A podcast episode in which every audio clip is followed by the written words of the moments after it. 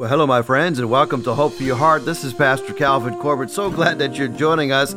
This is part two on Christmas Advent of Joy, and I'm subtitling it Why Did the Shepherds Have So Much Joy? And we can learn something from those shepherds, and I want you to know that the God of all hope will fill you with all joy and all peace as you trust in Him. And when that happens, you overflow with hope. You know, there's a correlation between joy and hope. When your joy is down, your hope goes down. When your joy goes up, your hope goes up. And I want you to know through the power of the Holy Spirit, you can be joyful all the time. Now, there's a difference between joy and happiness. Joy is much deeper than happiness. Happiness is just based upon what happens in my life. If good things are happening, well, of course, I'm happy. If happenstance goes my way, then I'm a happy person. But joy is much deeper than that. You see, joy goes right to the core of who you are. The joy of the Lord is my strength. When I have all of my needs met through the power of Christ himself, Philippians 4:19, my God will supply all of my needs according to his riches in Christ Jesus. When I understand and I tap into the provisions that God has for me, I can't help myself but be joyful. Now, I believe that we are about as joyful as we want to be. Some of you may listen to this message and say, I'm not going to do that. I don't think that's going to work, and I'm not going to buy into it. That's your prerogative. You can choose to be miserable, or you can choose to be joyful. Now, these shepherds, it always amazes me that the angels and God decided to give the message to the shepherds first. And it always amazes me that God sent angels. Now, listen, when God had his most important message to give, that was initiated by the angels. And now, through the power of the Holy Spirit, God's most important message is actually entrusted with us that we can share the gospel. You know, God doesn't have the angels sharing the gospel. God had the angels sharing the announcement of the birth of Christ, but then he leaves that up to us when we are born again to share the good news of Jesus Christ. Well, God chose the shepherds, and they were filled with joy. We learned firstly, they were filled with joy because they were focused. They knew exactly what they were supposed to do, and then they did it. Listen, when my focus is down, or when my focus is in the wrong direction, I lose joy. So if you're listening to today and you, you say, man, I'm kind of like all over the place, I have no direction, I have no purpose, I want you to know if that's where you are, you're not very joyful. So realign your life, being faithfully focused to what God has called you to do, and the joy will return. It says that the shepherds were living out in their fields nearby, keeping watch over their flocks at night. Paul tells us, set our minds on the things that are above, not on the things that are on the earth. So we learned first that the shepherds were so filled with joy because they were focused. Number two, the shepherds were filled with joy because they were shockingly surprised. You know, you lose that curiosity factor and life becomes dull. In Luke chapter 2, verse number 9, it says, The angel appeared to them, an angel of the Lord appeared to them. And then the glory of the Lord shone round about them, and they were terrified. They were surprised by the appearance of the angel. They were surprised by the message of the angels, and perhaps the biggest surprise of all was they were given the news that the Messiah was born, that the Lord Jesus Christ was born. You know, the Bible has a lot to say about fear. Perfect love drives out fear. Because when we're fearful, it's because we're afraid something's going to go wrong. We're fearful of punishment. But whoever fears has not been perfected in love. As you think about being surprised by something, I am always surprised at how God always comes through. I was surprised at how God provided during COVID and how He continues to provide during flu season and cold season. I'm blown away by God's grace. You know why I'm blown away by God's grace? Because I kind of know how deplorable I really am. I'm blown away by God's graciousness to me. I'm also blown away by the fact that there's so many people that love me and pray for me and care for me. That blows me away. We had a team praying throughout the crisis of COVID 19. We wanted to continue to worship as a church and to continue to meet, and for 97 Sundays, we had drive in church. I did a daily Facebook Live post for over 180 days and didn't miss a day during the COVID crisis because I felt like it was so important to try to keep our church connected because I sensed that we were kind of drifting apart as a congregation. So I would get on, do Facebook Live at 8 o'clock every single night for 180 days. When you think about how easy it is to lose your faith, you know, a guy by the name of C.S. Lewis was a great philosopher, strong believer, a strong apologist for our faith. But C.S. Lewis was brought up in a Protestant church in Ireland. Now, as a teenager, he lost his faith. He was turned off by two things boring church services and the problem of evil in the world. However, after returning to Oxford in the post war period, he became perplexed. He was increasingly perplexed by the existence of God and Christianity. He says, How is it that this boring church can continue to thrive and survive? Why can't I explain away the existence of God? Well, after many evening chats with some of his friends, guys like J.R.R. Tolkien and Hugo Dyson, C.S. Lewis finally converted to belief in God in 1929, and he became a Christian in 1931. So you can see there was a progression. First, he believed in God, that there is a God, and then he accepted Christ as his personal Savior in 1931. Well, C.S. Lewis later wrote that he was a very reluctant and a very unwilling convert, but he was compelled to accept the evidence of faith. He wrote a book entitled Surprised by Joy. And he writes that he came to Christianity kicking and struggling, resentful, and darting his eyes in every direction for a chance to escape. But he also said in that book, after he came to his saving knowledge of Christ, he says, We must never forget there are far, far better things ahead than anything we leave behind. You see, so many times we look at this world and we say, Well, things are really bad. I can't wait to get to heaven. But I want you to know, I'm looking forward to heaven, not just because things are so bad here, but because things are so much better there in heaven. You know, if you know Jesus Christ as your Savior, the only hell you'll experience is right here in this earth. If you don't know Christ as your Savior, the only heaven you're going to experience is right here on earth. There are far, far better things ahead for those who know Christ than anything that we leave behind. That's why I'm always kind of perplexed as to how to pray for people especially when they're getting some age on them and and and their health is declining. And and, and the family obviously wants me to pray that God will heal them uh, but sometimes I know that the greatest healing for them is that they will go on home. Just recently one of our members called me and said her husband was in the emergency room and the doctor said there was nothing else they could do to help him. And I said to this wonderful Christian lady uh, who I've known many years and she's getting up there in some years and and I says, Well, do you want me to pray that God heals him, or do you want me to pray that God just takes him home? And, and she says, Well, just pray that the Lord take him on home. And there's nothing else that can be done. Uh, he's in a lot of pain, and, and the doctor says there's, there's really no hope of his full recovery. And, and so I just prayed, Lord, would you take him home? You know, within a, a relatively short time, within hours, this man went on to heaven, and he was filled with the joy of the Lord. You see, those shepherds, they were surprised when the angels showed up, and they were delighted with the hope of seeing baby Jesus. Listen, when you begin to lose hope, you're going to lose your joy. We look at these shepherds. They were faithfully focused. They knew what they had to do, and they followed through with their assignment.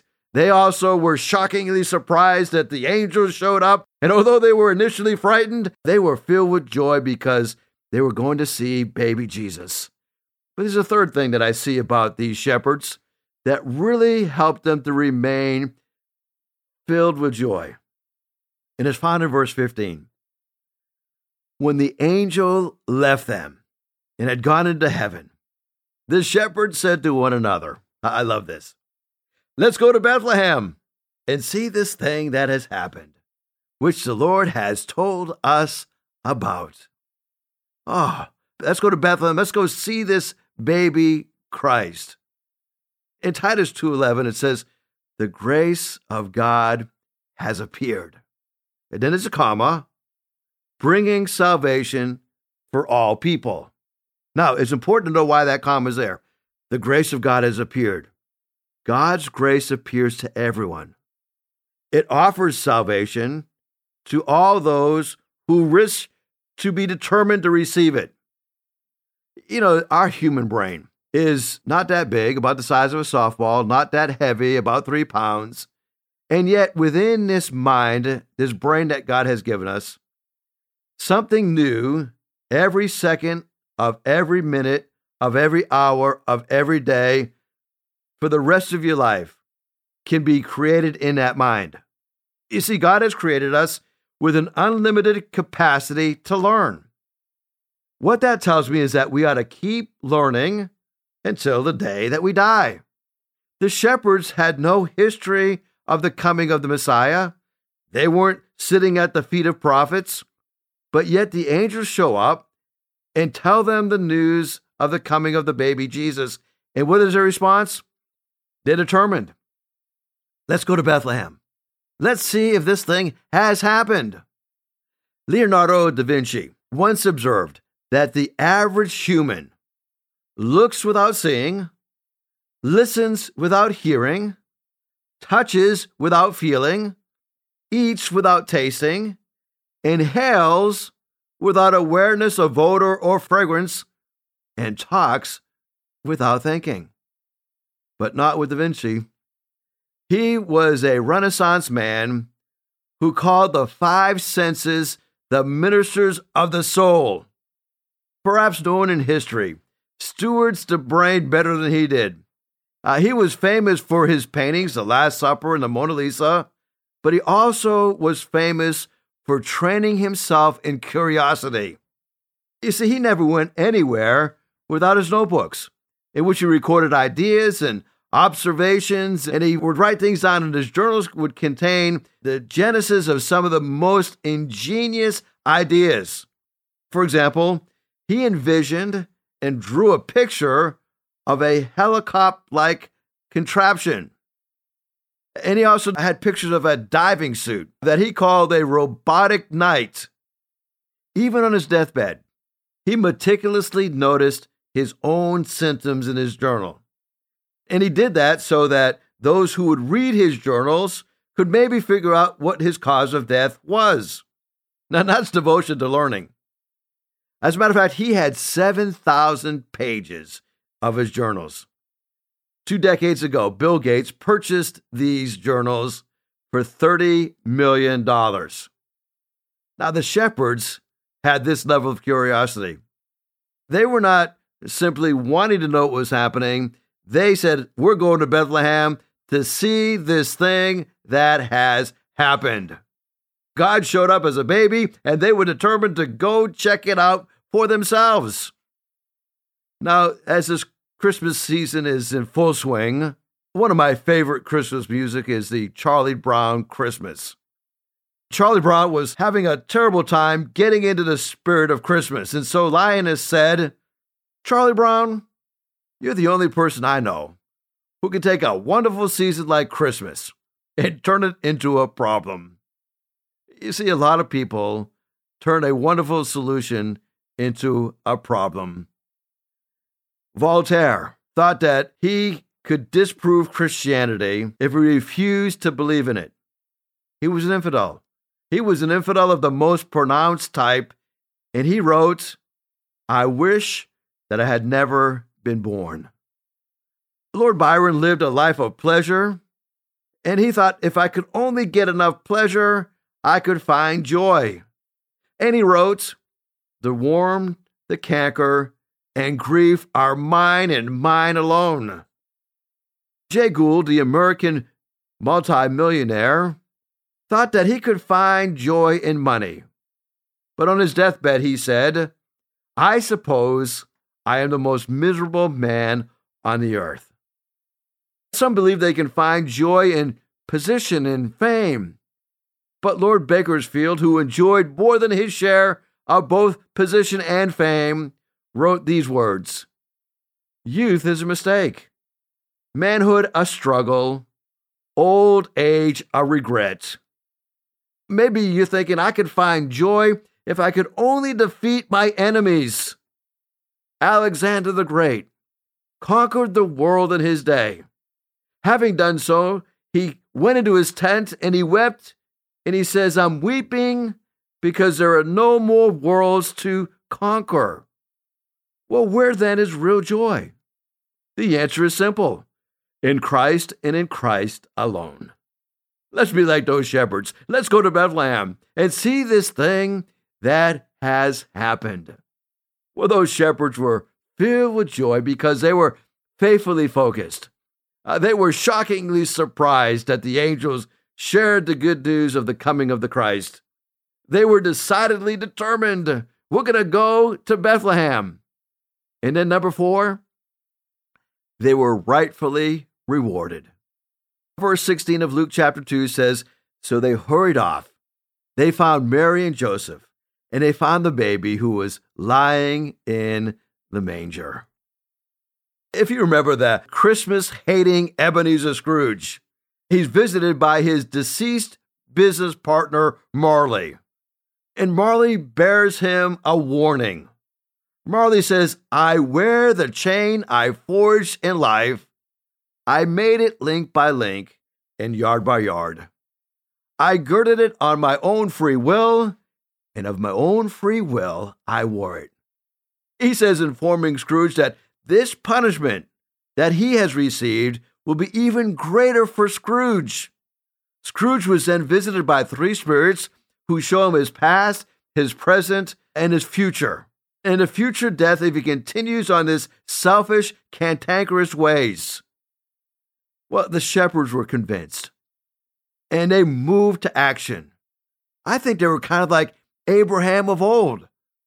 They didn't understand exactly how this could be true, but they wanted to go check to see. In Romans chapter 4, we learned that Abraham, against all hope, believed.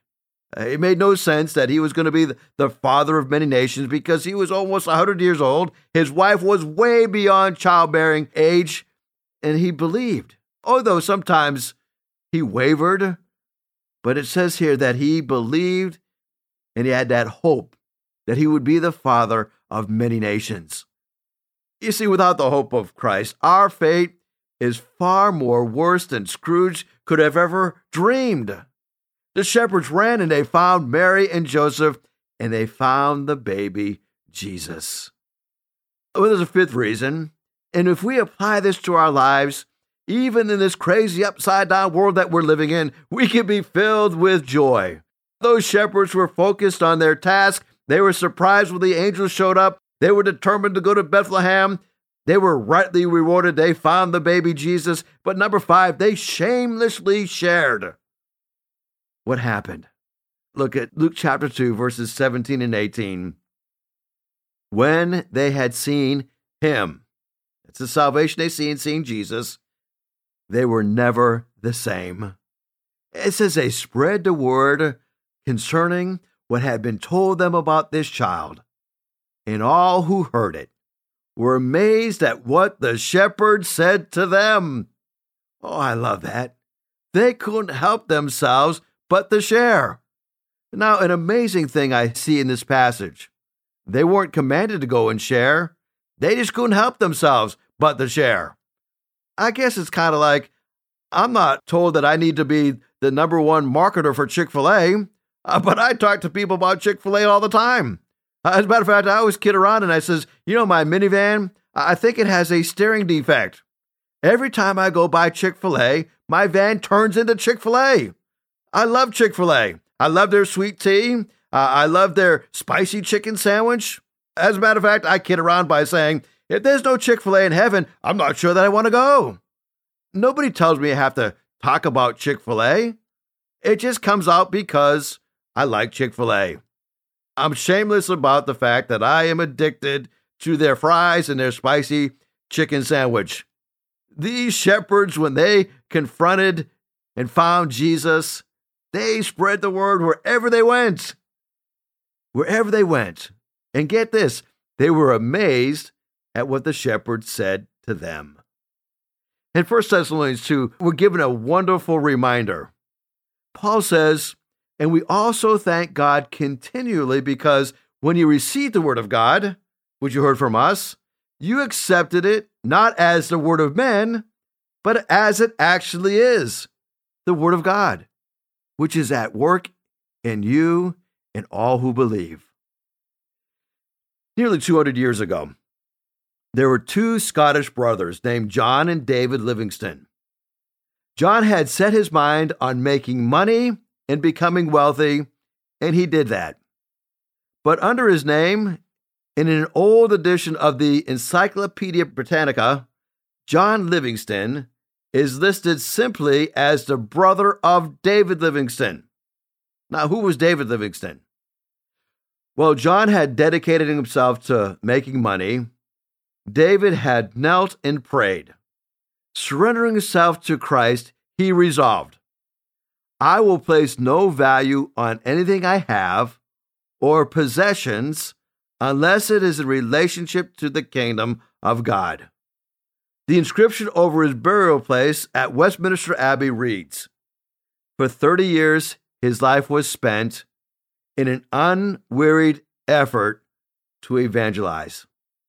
On his 59th birthday, David Livingstone wrote, My Jesus, my King, my life, my all, I again dedicate my whole self to thee. I want you to know that we have been given a wonderful opportunity to share the gospel wherever we go. Listen, it's very close to Christmas. What a great time to invite people to come to church. Hey, why don't you come to Hickory Ridge Community Church Christmas Eve at 3 o'clock or 5 o'clock? This year, Christmas is on Sunday. We'll have a Sunday morning service at 10 o'clock. Why don't you invite somebody to join you? We're right down the street. We're within 30 minutes of anybody who's listening to me in the Hampton Roads area. Hickory Ridge Community Church, 3320 Battlefield Boulevard South in Chesapeake, Virginia. We're the last church you go by before you get into North Carolina. We would love to have you worship with us this Christmas. Well, I've got one final point to make. Number six, those shepherds wonderfully worshiped. This is what I would call awe based worship. The shepherds returned, verse 20, glorifying and praising God for all the things they had heard and seen, which were just as they had been told. I mentioned C.S. Lewis a minute ago, and he wrote a book called The Great Divorce.